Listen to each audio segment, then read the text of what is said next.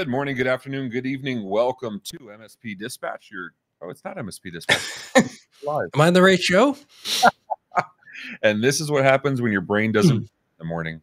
Uh, I'm giving up caffeine for a little bit uh, for some medical tests, and uh, yeah, mm, man, just doesn't work. Good luck.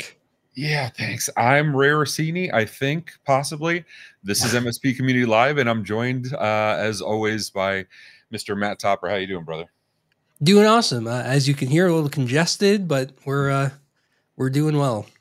I appreciate it. I, I, appreciate you know you stepping up and doing the uh, and coming on anyway, even though you're under the weather. Uh, so thank you for that. And I see you yeah. changed background quite a bit too. It's uh, it's getting re- it's improving every single week, man.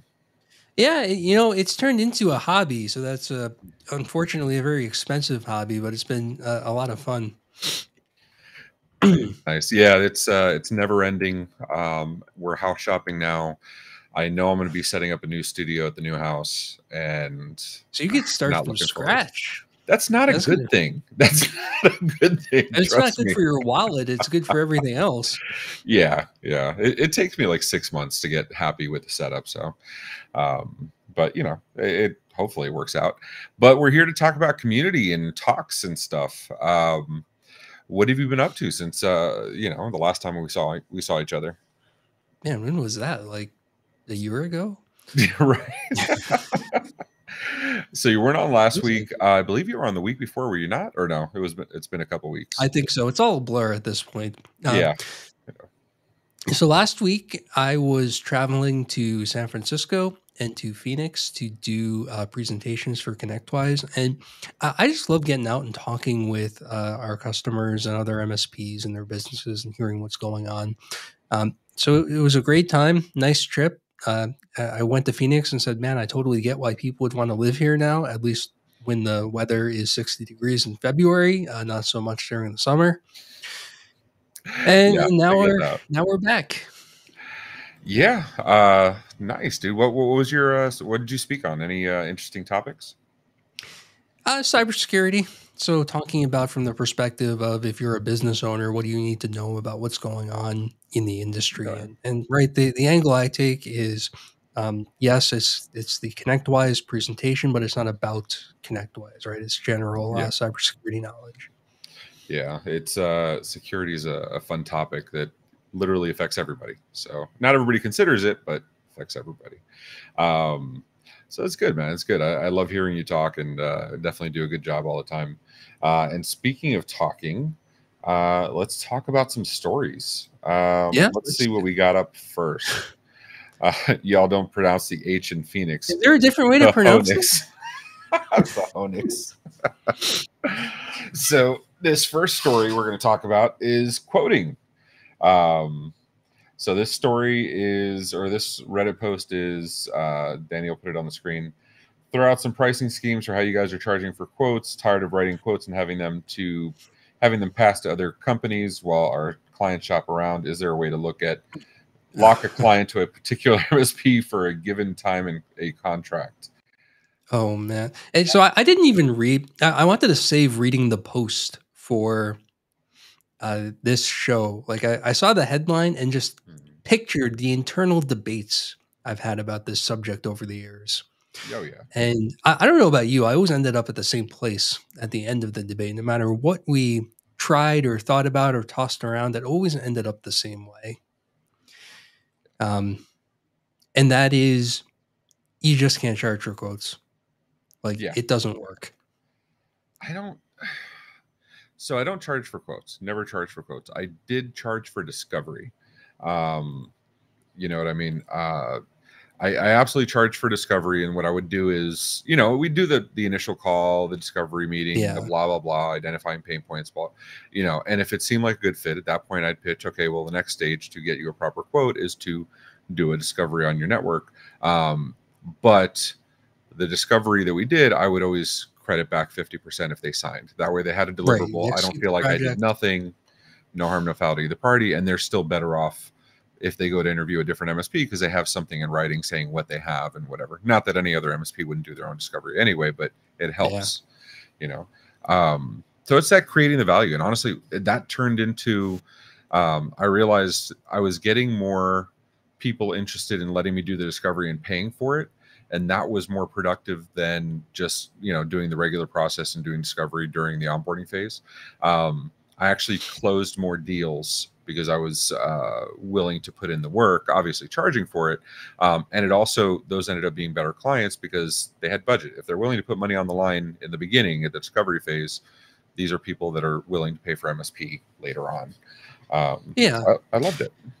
Um, so we kicked around the idea of I, I was receiving far more quotes than I had time to do discovery on and write up and engineer and all that. And we had discussions over and over again about what this would look like. Could we charge for quotes and refund it if they signed or, or do any of that stuff? And you know, it, it sounded good at the time to me because it was alleviating my pain point of um, spending a lot of my own time writing quotes and engineering yeah. things. But just think about what that's that a time suck, right? Like. like. that. Oh, it's a huge time suck. it's like, come on, dude. Um, and, and, and I thought, I thought, great, right? I'll get some of my time. I won't. Um, it, will help my P and L at the end of the day. But think about if you're the client hearing, eh, right, an existing client hearing. Let me get you a quote for that. It's going to be you know fifteen hundred bucks for the quote, eh, right? Uh, how many of those do you think we ever sold? Yeah, it's zero. I, I can't imagine. Um, yeah, it's so it's like when somebody. I used to get grumpy hmm. about like when you called uh, or when I would call an equi- uh, appliance repair person. They're like, okay, well, it's going to be a fifty dollar visit to whatever uh, to go look at it and provide yeah. a quote. I would Same get frustrated. Thing. Okay, so here's how that changes though, and this is actually what led to my charging for discovery. They're driving out. They're talking to me, that absolutely is part of the sales process. I would never charge for any of that, right? That's my opportunity. For me mm-hmm. to open and start diagnosing, that's a paid service. So that actually that's what led me down the if I'm going to start logging into computers, logging into switches, asking people about what's going on, I'm going to dedicate the time to it. I'm going to charge for it. That had the ancillary effect of because I was charging for it, I was delivering a better finished product. I had to get those processes much more streamlined, right? Because it's not just a you have this, this, and this, tell the client, build a quote and done. If it's a full discovery, you know, a full discovery takes you know a couple days. Takes it's not a small thing. Oh yeah. Um, yeah. So with the appliance repair techs, if you know, if they just wanted to charge me to give a quote over the phone or something like that, absolutely not but I began to appreciate when they came out and opened the dryer and said, okay, the reason is you need this piece, this this piece, it's going to be X amount to fix it. And even if you say no, they got to put it back together the way it was, right? So I I didn't mind that afterward once I thought about the whole picture. Um, and I think that's reasonable, right? If you're going to give um, detailed specs and things like that, that is different. Um, the the way we ultimately handled it, by the way that's a really good point the network upgrade for managing perspective clients right mm-hmm. like yeah. a managed client uh, you'd be crazy to charge significant or really anything um, for a quote yeah. what we ended up doing was two things one was training our AMs and VCIOs, right? It's a different name in almost every MSP, but whatever that position is in your organization, um, to bring to the projects team things that they were relatively sure were real opportunities and not just like we're going to toss out three ideas just because to see what, what they might cost. And the other thing was to get your project engineers all right the person who does the architecture and the quotes that was me in a lot of cases but i, I did train other people to do it the long term to be good at start at giving budgetary estimates right like hmm. to say okay this is going to be about 10k and be very clear, right? It could be eight, it could be 12 by the time we engineer everything.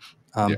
Those are always free. And, and so, okay, Mr. Client, um, it's going to be in that ballpark. Do you want us yeah. to go through the engineering to get like the real detail? Oh, absolutely. That, that saved the waste. That's what eventually killed the waste of time ones for us yeah we well that's setting the expectations up front right you're going to have you're going to need this amount of budget this amount of yeah whatever to do this you know and for us it was you know we're charging 180 250 a user um, there's a base fee um, for x amount and i could tell by the number of users typically and what you know line of business, uh, and especially what LOB apps they had, I could usually flesh out in, in my head general ballpark what kind of equipment I'm looking at. Um, Yeah.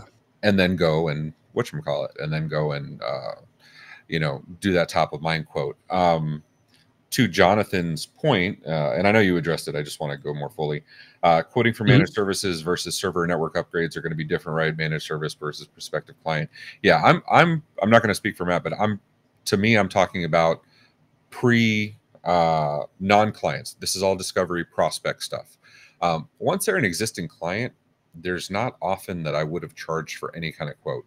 Um, now I it took me six months to realize I would only do managed services, not just uh, and not do any break fix or block hours or anything like that. Um, and so, what you call it, uh, we would do that. You know, we started charging for it, but once they were MSP, they're paying monthly, and they're paying a, a pretty big nut monthly. Um, I didn't mind doing quotes and stuff, you know, without charging for it. What about you? The- How did you guys big- handle it?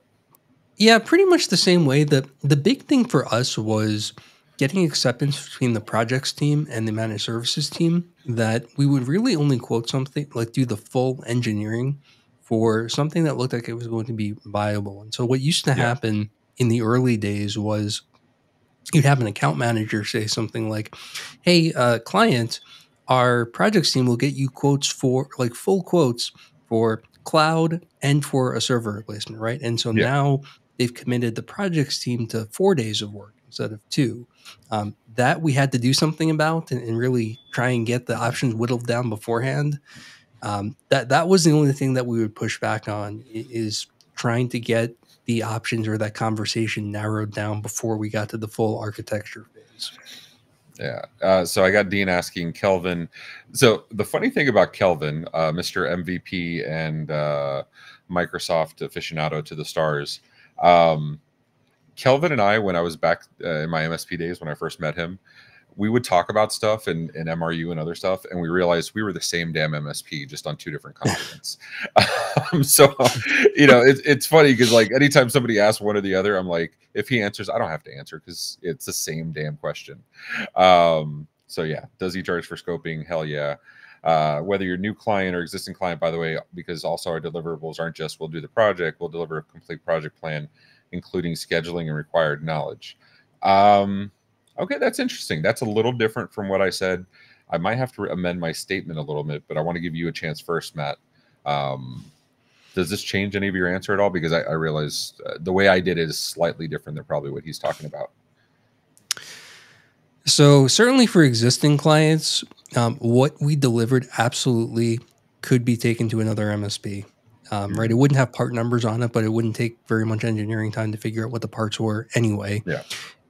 And for that, we we simply relied on the strength of our relationships that they wouldn't do it. Like from our perspective, it was if the client is going to, um, right, sh- shopping hardware is one thing, but shopping a project, if they're going to do that, they're probably not a good fit for us in the first place. Yeah. No, agreed. Agreed 100%. The the reason I uh, say I need to amend my statement a little bit, absolutely all of the work required to scope it out and give a proper set of timelines and project management um, and milestones. Yeah, that's a lot of work. There's no question. Having a project manager design that out, 100% it's a lot of work. I would build that into my initial quote.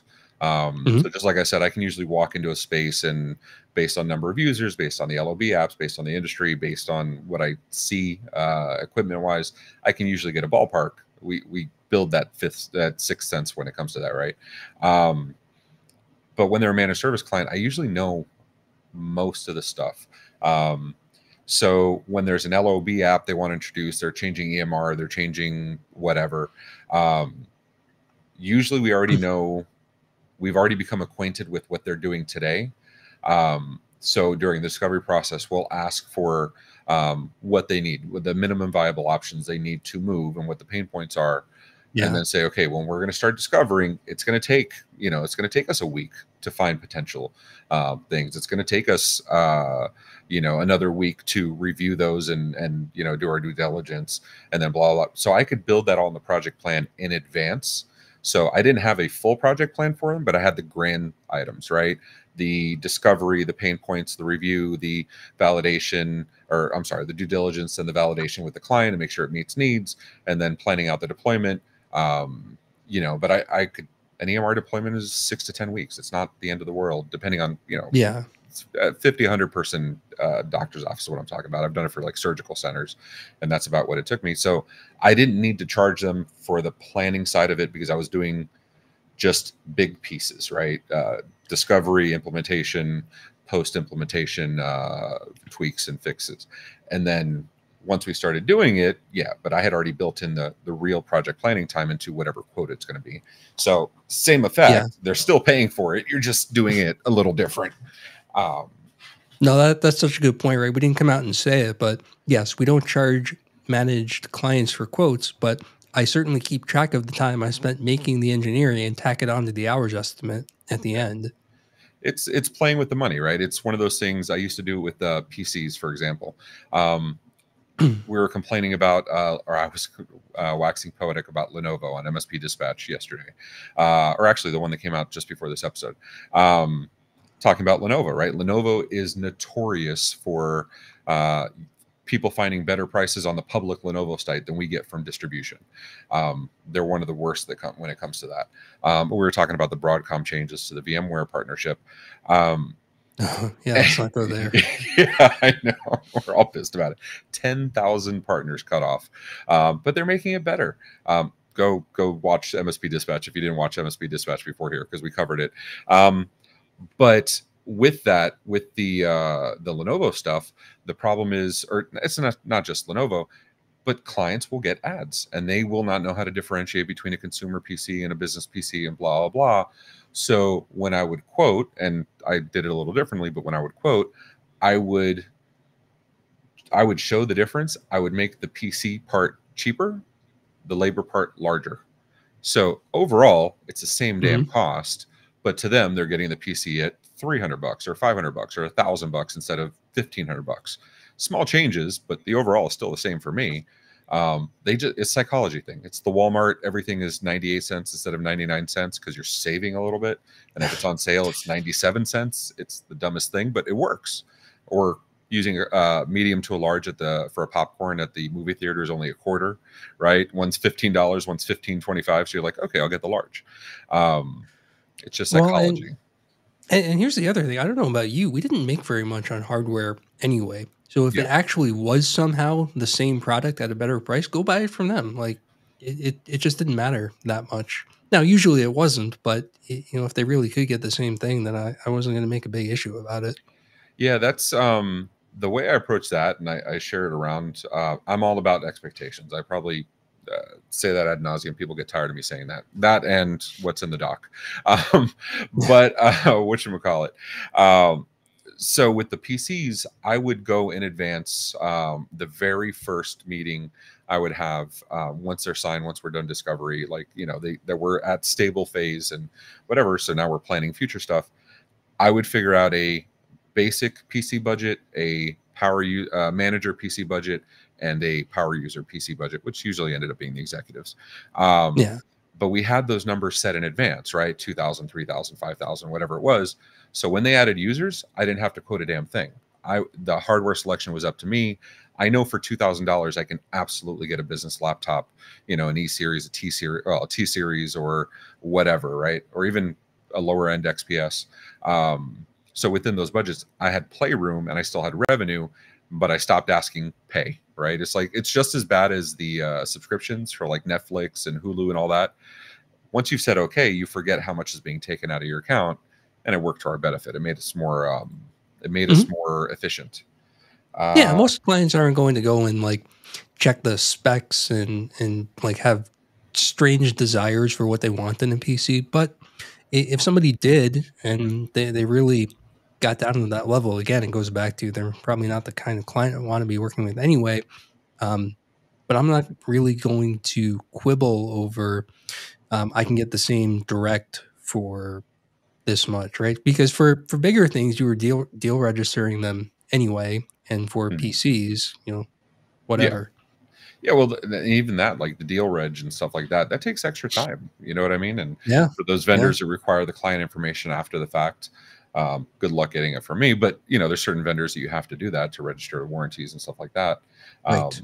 You know, it's there. Um, all right. So Kelvin uh, salvaged my comment when I said we're the same MSP, and then he said something different. Um, so we do charge them for the plan. If they grant us a project, we waive the cost or half the cost, depending on the size of the client, which is exactly what I said before he joined.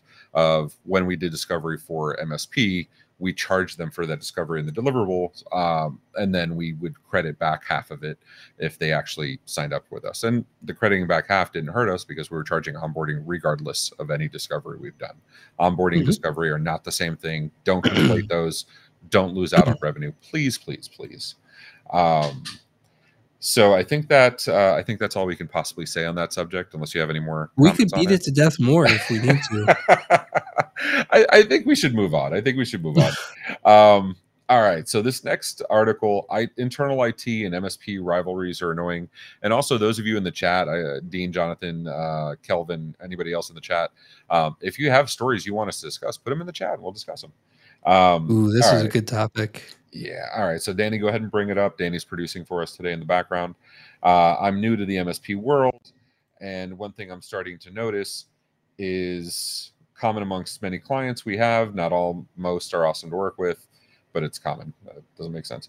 Um, internal IT folks that said clients clearly don't like us, I would presume because they see MSPs as stealing their thunder. It's a job threat.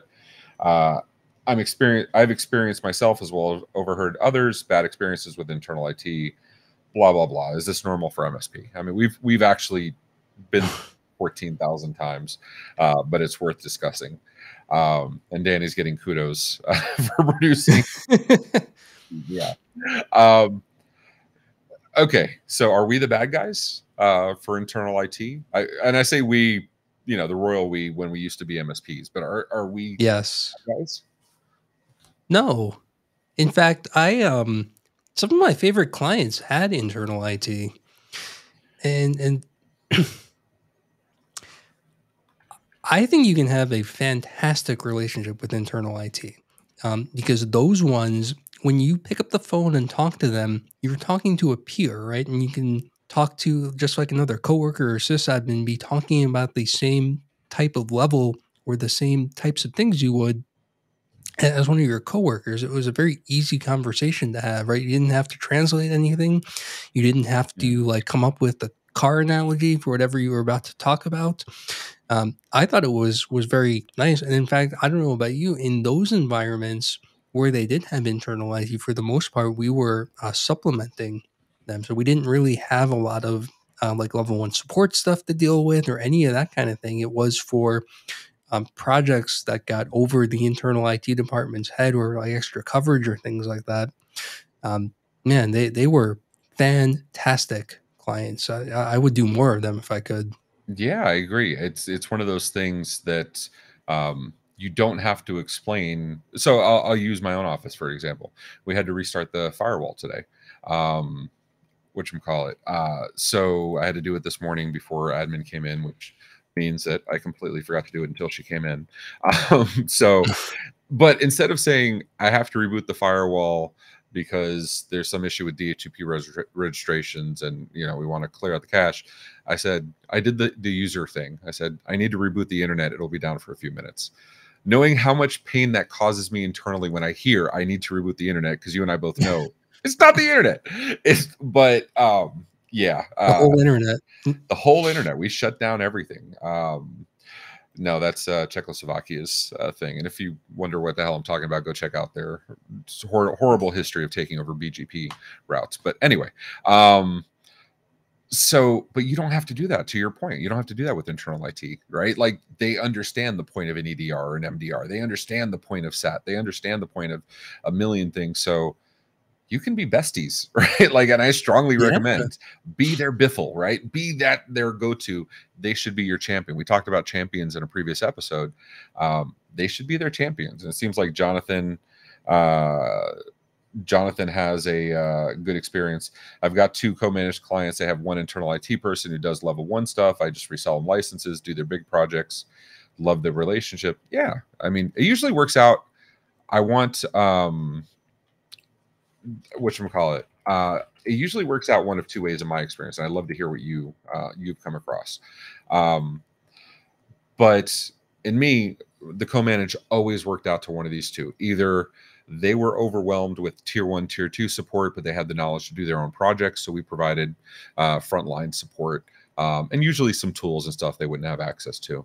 Um, or they had tier one and on-site support handled. They needed somebody to do the design architecture, the overall planning part of it, because it was a little out of their scope, right? How many clients have we seen that they hired an IT person. The IT person is somebody who watched some YouTube videos and is still a teenager. Um, not yeah, to say there aren't IT people out there that are smarter than us that because they've been watching YouTube videos. I'm just saying that it's rare. Um, there, there were cases though. In fact, this was often uncomfortable. So when when we had the kind of relationship that the post described, right, where the IT person felt threatened. Um, man, most of the time it's because they actually were threatened, right? Um, how many clients have you taken over where you knew the internal IT person was going to get canned within the first three months? They didn't know it. The client told you that in confidence, and you had to kind of work with them in the beginning. Those yeah. were awkward. Um, so, so what what I have found is that for the most part, when that internal IT person feels threatened, it's because you either haven't defined the relationship well enough about who's responsible for what, or they have a legit reason for it because they're getting the boot. Yeah, yeah, it's. Uh, and that sucks. I mean, we've been there, right? Where like I know I've been there where the I'm talking to a, a a prospect and they're like, "Can we go meet at a Starbucks or can we meet at your office?" and I'm like, "Oh, somebody's getting fired. Okay, yeah. I know where this is going." Um, you know, because I I usually prefer to do it in their place because you know, kill two birds, one stone kind of thing. Um, and I want to scope out: are they like working out of cardboard boxes, or is this actual office with you know cubicles or desks or whatever it happens to be? Um, certain things you're never going to get over the phone. So yeah, I uh so you want to pull a spooner and see what the uh the comments said? I I predict that the comments are I'm going to give give Reddit credit here. I think they're going to talk about the good potential for the relationship. All right, let's see what. Uh, all right, roll for initiative. Who's a frequent comment poster? Uh, it's frustrating. Common thing is if the MSP and internal IT are half decent, they can make an amazing team. What doesn't work if one of them are? What doesn't work is if one of them are terrible. Uh, an argument there. Yeah, seriously. uh, sometimes they make it worse. Um, you know, uh, they came to us for backups, get squared away. It was miserable working with them. Oh, as a friend moved to a new company, had a couple internal IT, friend having worked with us, knowing we had procedures and organization down, which is also a major bonus for working with an MSP as far as co-manage. The documentation should be stellar. The, um, you know, the processes should be stellar because we do it every day. Uh, so internal IT went to HR, bosses having us do stuff you'd only do if you were going to outsource our jobs. They had no documentation. Oof, that's rough. That that is like the worst uh interpretation oh, man. I feel bad for that. Um let's see if we have some partnership uh, some positives. Uh right, if you're gonna toss yeah. your internal IT after hiring the MSP, like just do it. Like do it in stick, a, yeah. stick around for a, a, week or two or however long it takes to transition and hmm. cut the cord Yes, absolutely. Like eh, there, there's no reason you have to. I don't know. There's no reason you got to belabor the point. I'm, I'm the kind of person if somebody wants to leave or I'm going to get rid of somebody, I'd rather terminate them immediately and give them a couple weeks severance than keep them on knowing they're going. I'm going to be terminating them or anything like that. It's just, it's not worth it to me. Um. All right. Let's see. Oh, I like these, and I think this is squarely in uh, in your um, wheelhouse. Sorry, Danny, I gave you no notice for this, uh, but I'll start reading it while he pulls it up and does the banners. Um, which call it bring old Yeller out back? Yeah, sometimes just just get it done, get the co-managed out, or get the uh, internal IT out. Um, all right, so this one is so. How about those cybersecurity insurance renewals forms? It was a good comment. um, how about the cybersecurity insurance forms? A uh, Love, love me some Canadians. Oh boy. I'm filling out one right now that looked like it was designed in Excel 2010, and the format hasn't been updated since. Uh, if I let auto zoom, I can't read the hand size font and zoomed 100%. Okay, the form is bad. Um, it's not even addressing. Okay, yes. the form might be bad. Yeah, I, I, think the middle paragraph is probably more important uh, to us. Uh, not even addressing the contents. I'm new to sysadmin level role. Red flag one. Uh, I was T1, T2, so I acknowledge that maybe I don't know the acronyms, but why do I have to Google every single question? He's absolutely right. Um, yeah. That's all I wanted to vent because it's open on my monitor. Poor guy. oh, we've been there. Uh, PCI. I, will tell you. Forms. Yeah. Oof, it's never fun. Um, it, it's not. And right, what he's doing is all you can do because the reality yeah. of it is, if you want coverage, you fill out the form. Yeah. Um, I'm not. So one of the things, one of the reasons I've talked about this before, one of the reasons I liked uh, regulated businesses is because most of the questions were the damn same thing. Um, it was, yeah. you know, do you have a segregated network? Do you have uh, restricted access via physical security controls and alerting? Do you have temperature control environment? Blah, blah, blah, blah, blah. They're all the same thing. So we would build a catalog of questions and answers so that when this stuff come up, it was just a matter of matching them. And if it was a new question, we'd add it, right? This way I could have a junior project manager. We did project managers or TAMs, the technical account managers, mm-hmm. um, would do these because I don't want my help desk doing this stuff. Um, but the TAM platforms for that. There are platforms for that. So we're vendor agnostic. I'm not. Um, I'm speaking on this one because I know this most. Um, but they're not the only vendor that does it. Um, Fifth Wall, uh, one of the reasons their MSP program uh, is uh, one of the reasons I like it so much is they aggregate all the questions because they're a carrier um, and and they have the sub carriers. They aggregate all the questions, so you're doing one form regardless of who it is, um, mm-hmm. and it's more MSP MSP friendly. Um, the acronyms that's a whole other animal. I don't think acronyms should ever be on any forms you're collecting from a non-knowledgeable person, but that's me. Uh, Am I wrong no, there? I, I mean, I agree. I mean, I, I think um, so. If you're somebody, right, and, and, assuming you're not doing fifth wall or any kind of um, consolidated vendor, just resign yourself to the fact that you are not going to change the insurance company's mind on any yeah. of this stuff, and yeah. uh, just just get through it. You, you will have a much easier time when you come to the conclusion that, like, you may be technically correct or be correct in the world of the looking through the best practice eyes or any of that stuff. Hmm. What they want is what they want, and just um, yeah, accept that. Yeah, I mean, you know it's committee it's not uh or i'm sorry it's uh they have all the power there you're you're answering their questions it's not like you can say no i don't want to right like i would come on reddit and vent about it right that that's what you do or go into like discord and, and complain about it you'll feel better. Yes go to go to discord go vent on our msp go to vent on msp geek i don't care mru it pool party do wherever um lord knows we all know we all need the venting uh but yeah it's uh what you call it um, all right, so I'm looking at I'm looking at these stories here, and the reason. It's like okay. the speed round because I can't see them beforehand now. I know, nor uh, so I know. So what I'm going to do? This is what happens when I used to be the guy that showed everything and uh, and what you call it, and now it's uh, I have to work with others, like we were just talking about. Um, this other one I'm looking at vendor overbilling, uh, sage advice from a one. Oh, when I saw the link, I thought we were going to talk about like Peachtree or something. um, what should we call it? So the the reason I'm bringing this up, normally we don't cover legal and and uh, tax and all that stuff, and those are actually prohibited on our MSP. But this is Joe Cyber, who's uh, who's knowledgeable in our industry and always sharing excellent information. So um, I'll I'll give him a pass. Uh, Daniel Aston is on the legal side for MSPs. I'm on the insurance side. We've both had clients get nailed for crazy bills from vendors. As always, we're not giving official legal insurance advice. Thank you, Joe. Just trying mm-hmm. to help mm-hmm. out the community. In this video, we walk through actionable steps after the bills come in to try to resolve the matter faster. What MSPs could do before signing contracts to try and minimize these issues in the future. Um, I know every time I've had a I've had a contract dispute or something like that um, it's always been uh, I've always looked at actionable steps after the fact, how we could prevent that going forward with all our other vendors.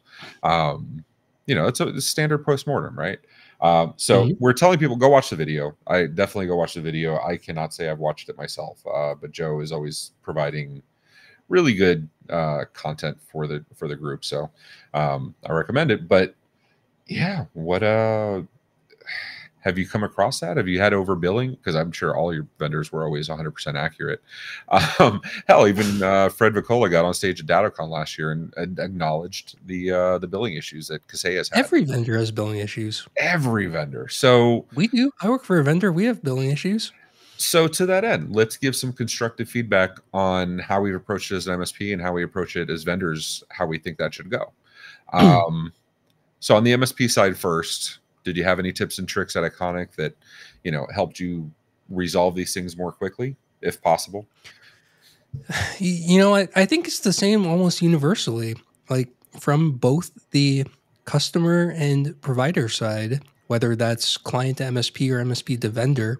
Um, everyone involved needs to acknowledge that billing issues are going to happen no matter how organized you are mm. and deal with them. The the one piece of advice is to be to allow flexibility in your policies and internal procedures to deal for the weird things that come up.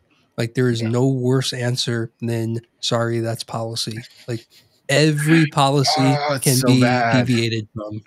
It's everything. So like don't do that to your clients, man. Like you know I mean? So we had a vendor actually speaking of um, we were asking for certain things. It's a managed environment we are the clients of the managed environment, so there's limited access to certain things, um, mm-hmm. and we were asking for certain levels of access. Um, and the answer I kept getting was it's for security and compliance reasons. Ooh. To which you and I are both in the that space. So I'm like, okay, completely get it.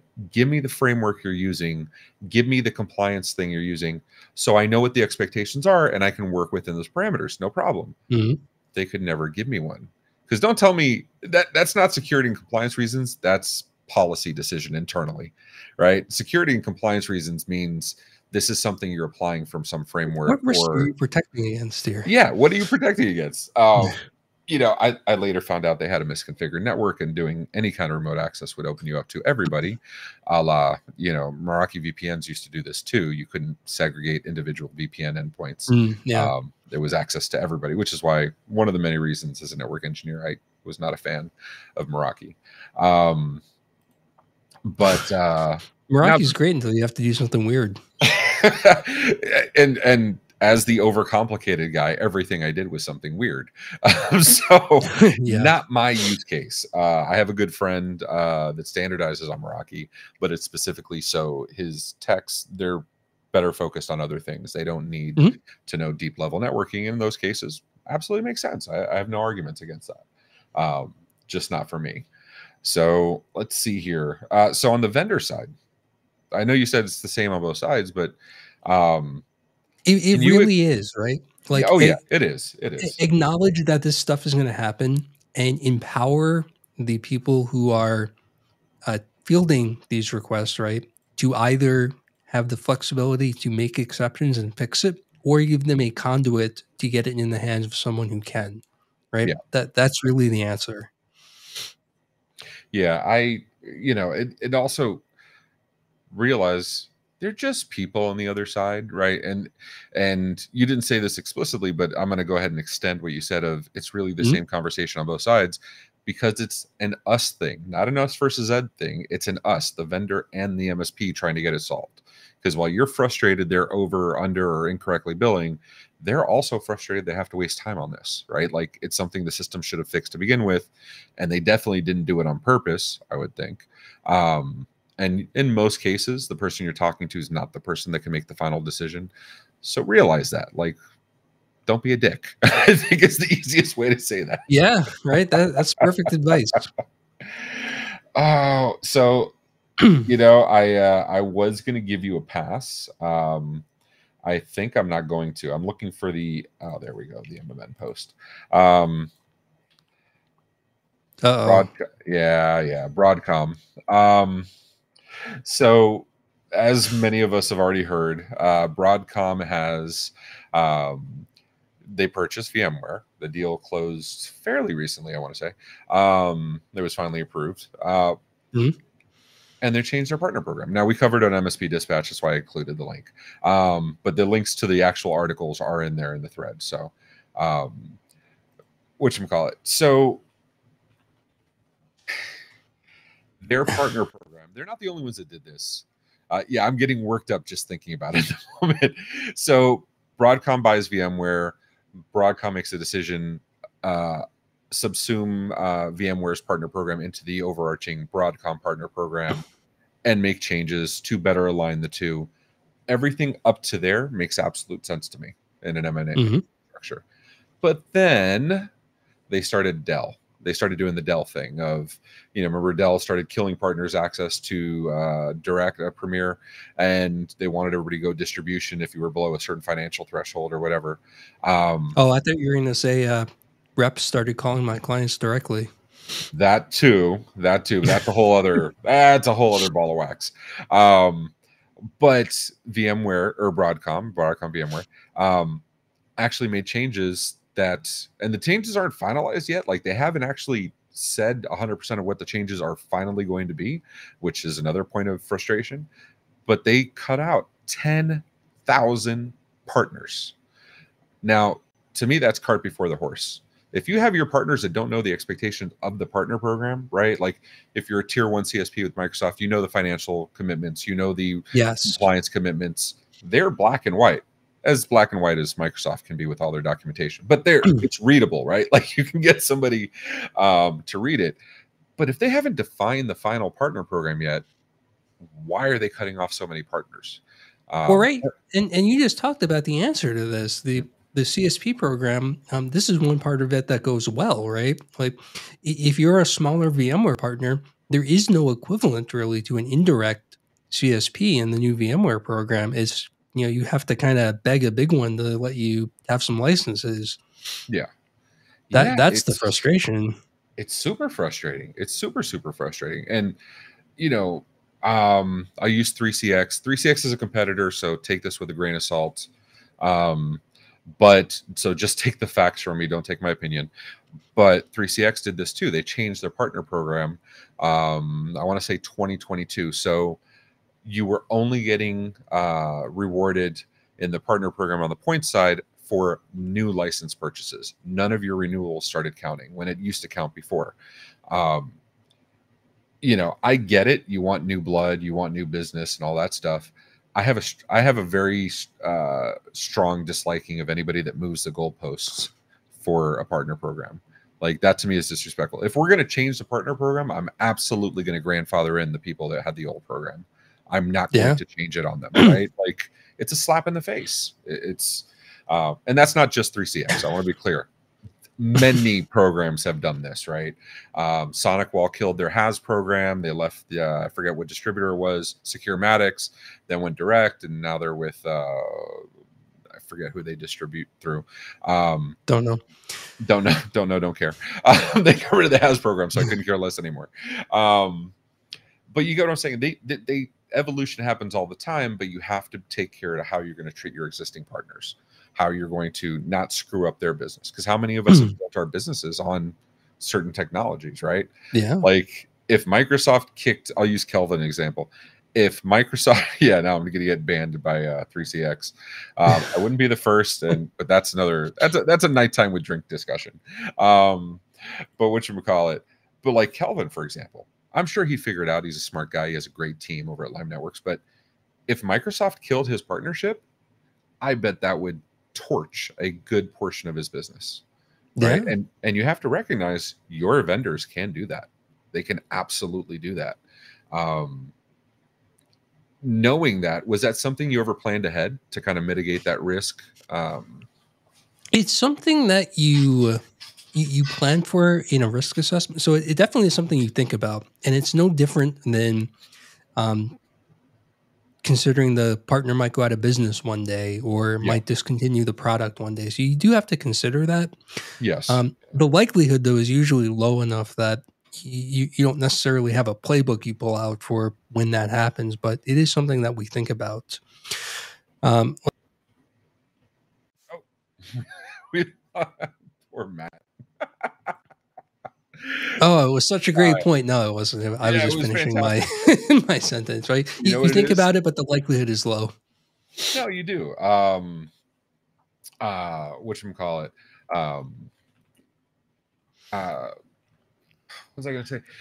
the likelihood is okay. So likely, sorry, the three CX comment threw me off, and then I was going to make a yeah. See, Dean said exactly the thing I was thinking. Um, three CX luckily got mad. There, Nick was trying to go after me, and then he kicked Matt off instead. Great, just got um, the wrong one. Yeah, but so to that end, um, because I'm uber paranoid and I'm always looking for, uh, I'm always looking for ways to bring him back in or to protect myself. I have I every single year to uh at my vendors and if I had to replace them, what's out there. It does a, it does a couple things for me. And and yearly may be aggressive for a lot of people. We have the structure for it, so we're okay. Um, it, it is a significant amount of work. Um, but reviewing the platforms so we know what the options are and it gives us two things it gives us a we know who we'd move to if we wanted to move because of x things who's closest mm-hmm. to solution b it reminds us and lets us recommit to whatever application or vendor we're using because we've now reviewed and acknowledged they're still our primary choice for this space um, we always joke about like you know it's our it's wednesday switch your rmm rmm and fire your client or you know what i mean like we we joke about these things and shiny object syndrome, which is a hundred percent true. Um, mm-hmm. Which oh, that's another thing. VMware got rid of free free XI, yeah, XI, but also it's three hundred bucks for like the three licenses for the base one. Like if you're if you can't pay three hundred bucks, don't do it commercially. Um, and I'm totally not counting any of my personal lab machines. I was going to say labs are gone now. That's the big thing. they are. Um, but I would argue building labs in Hyper-V locally is far is just as easy and maybe sometimes easier because it's built into you know any professional version of Windows. Yeah, um, no, it, it is.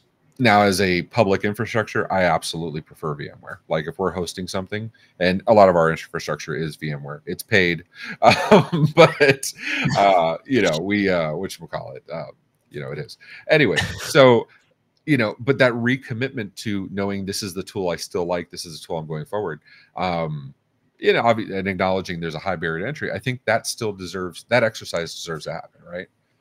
Yeah, I, I think, and you, uh, I'm going to expand on your point that this is a risk. Uh, so when you're doing third party risk assessments, there's really something like eight types of risk, and this is one of them. And, and another one is this is a risk if you're using something that's very specific or bleeding edge that has no alternative, um, that's a significant risk too, right? Like say you found the absolute perfect whatever software, right?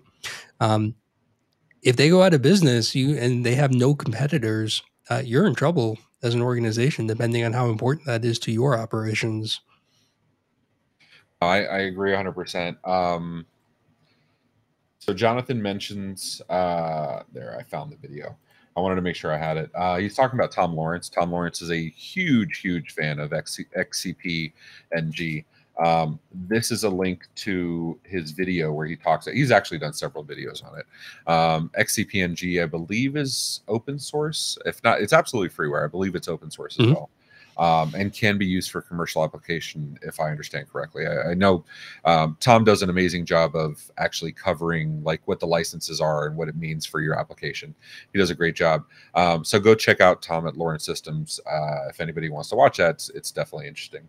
Um, all right, so but even that, if it's an open source platform, it could absolutely change. We had this with Tailscale. We had Tailscale for two years, and then they changed uh, they changed goalposts on us, and we had to move over to uh, uh, we went over to Cloudflare for everything. But still, you know what I mean? It was like it wasn't a small lift, and it was like an immediate. Uh, it was jarring to be told, "Hey, you need to move," and we found because they cut off our access, so we didn't get remote access to stuff. Yeah, uh, yeah. So we're trying to log in, and then there was a support ticket because there was no notice, and then via the support ticket, they finally said, "Oh yeah," after 24 hours, "Oh yeah, it's a matter of." Um, you know, we you don't qualify for this anymore. We have uh, we had to revoke access. Change. You need to change your tier, um, which sucked. There was no notice. They sucked. Um, That's cool. Yeah, and so because we have done the yearly reviews and we always have backups for all of our systems, we knew immediately we were going to move to Warp, Cloudflare Warp. Um, and we had already done the due diligence on, and you know, we hadn't done a, a deployment plan yet. We hadn't done uh, documents and education to the staff yet, but we were prepared to do so much, much more quickly because we'd been reviewing uh, every single year.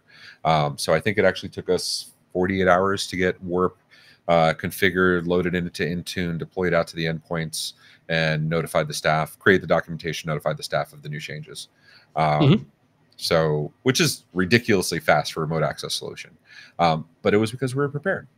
So, with that, um, damn, you, you said we were doing rapid fire, but we took the whole hour. we went uh, pretty good. Um, yeah, data centers hate this one simple trick. Um, what should we call it? So I want to close with something really awesome. I'm very proud of. Um, MMN has started the Channel Impact Awards as of this year. Uh, every, I believe it's every quarter, we will review another group, uh, another segment of our space, and ask for open nominations for whomever wants to uh, nominate for that space. Um, this first series, we're covering women in tech um, because it's an underserved, underrepresented minority in our space. Um, the numbers are anemic. Uh, I'm the proud father of a female engineer. Uh, my company is actually, I think, 60% fem- uh, women. Um, you know, including leadership, not just sales and marketing and HR, um, which always seems to be the case. Um, so I say that because, you know, if you have somebody, this is not looking for executives. This is not looking for people that have the highest revenue numbers. There's there's already lists for that, right? Like you can already go and and there's people that, that cover those lists. I don't care about that. I'm looking for any woman that has had a an impact on anyone um, in your space. If you've seen somebody looking out for somebody else, somebody that took somebody under their wing and started introducing them to people, um, somebody that got you into doing something you weren't comfortable doing, like public speaking, and, and enabled you to do that, that's what I'm looking for. Um, doesn't have to be executives doesn't it could be a vendor it could be a client uh, an msp it could be you know a consultant or space which is a vendor but that's another conversation um, but any women in our space. And I know Matt, you and I both know amazing women in our space. Mm-hmm. Um, I've worked with some amazing women. Uh, she's not at MS, uh, she's not at ConnectWise anymore, but Amy Lucia. Um, uh, oh, I love her to death. I absolutely love her to death. But you guys have had so many amazing people over there. Um, you know, Corey Lehman, uh, so many people. I'm not going to go down the list because it's a long list. Uh, but yeah, I mean, so we're going to run the promo and uh, we'll close it out. But before we do, Matt, uh, anything you want to close with before we take off? Close with, um, man, I, I want to expand on my point about third party risk. I, just love talking about it. yeah, we, we can go another hour in the uh, MMN right. Stage. It's not we'll just it uh, not just yeah. checking their SOC two report. Yes, um, and actually, that's something we're working on with Adam Wilford, uh, uh, who worked over at uh, with Bob Coppedge, Simplex, and now uh, Adam's elsewhere. Um, Kevin Dekevich is my CTO for OIT, um, and obviously, he used to work with Adam. Um, and so, we're doing a due diligence thing we're working on. I'm definitely going to rope you into it. Um, Dean brings up an amazing point. An amazing woman at MMN is running the program. And yes, while I support it, while I'm absolutely an ally, and I absolutely, it's super, super important to me. I wanted to make sure this was run by a woman in the channel, not myself.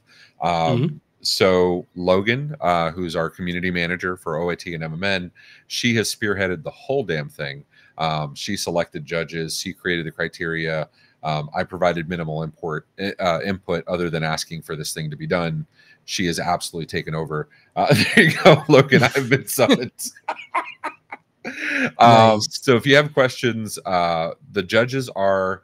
Um, help me out, Logan. The judges are uh, Logan, Alex, Alexandria Boyd at OIT, uh, Heather Johnson at Goes into Eureka, um, myself. I'm missing one, and I'm going to get in trouble for missing one. Logan will tell me who it is. Um, we have five judges. uh, you can't leave out just one. Now you're really insulting the one person. So I think it'll be on the promo. And actually, here's a call to action. It's absolutely on the nomination link. Um, so go to the nomination link to find out who all the judges are, and they're all in the MMN Discord, so you can come over. Um, Tara Summer, Tara Rummer had a, I love Tara with Imibot uh, and Immense Technologies. Um, had a great episode on Gone Phishing, which is Phin Securities uh, episode, and actually I'll be on their hundredth episode. Maybe Jamie didn't want me to say that, but uh, I'll be on their hundredth episode. Super great. Phin uh, Phin's Gone Phishing is actually a pretty cool thing. Yeah, not anymore. They're going to kick me off. so with that everybody we appreciate you. Uh take care of yourselves and each other and uh let's continue the conversation in discord. Go go ping matt and tell him tell him how much you love the new vmware program. So awesome. All right. Thank you dude. Bye guys.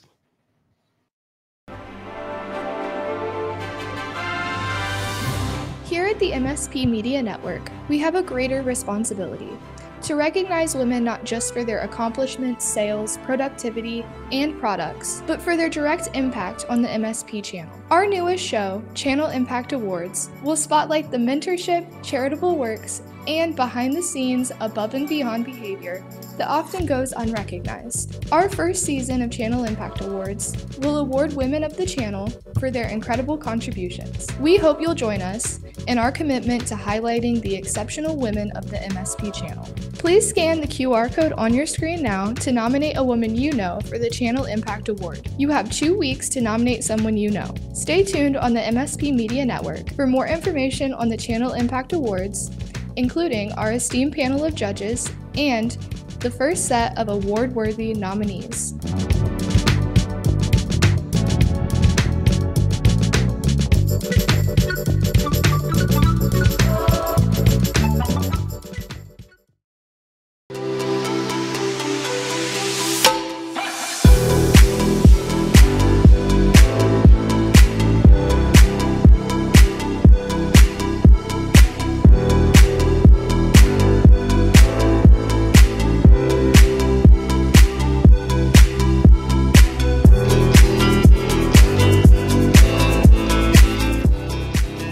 Been a broadcast of the MSP Media Network.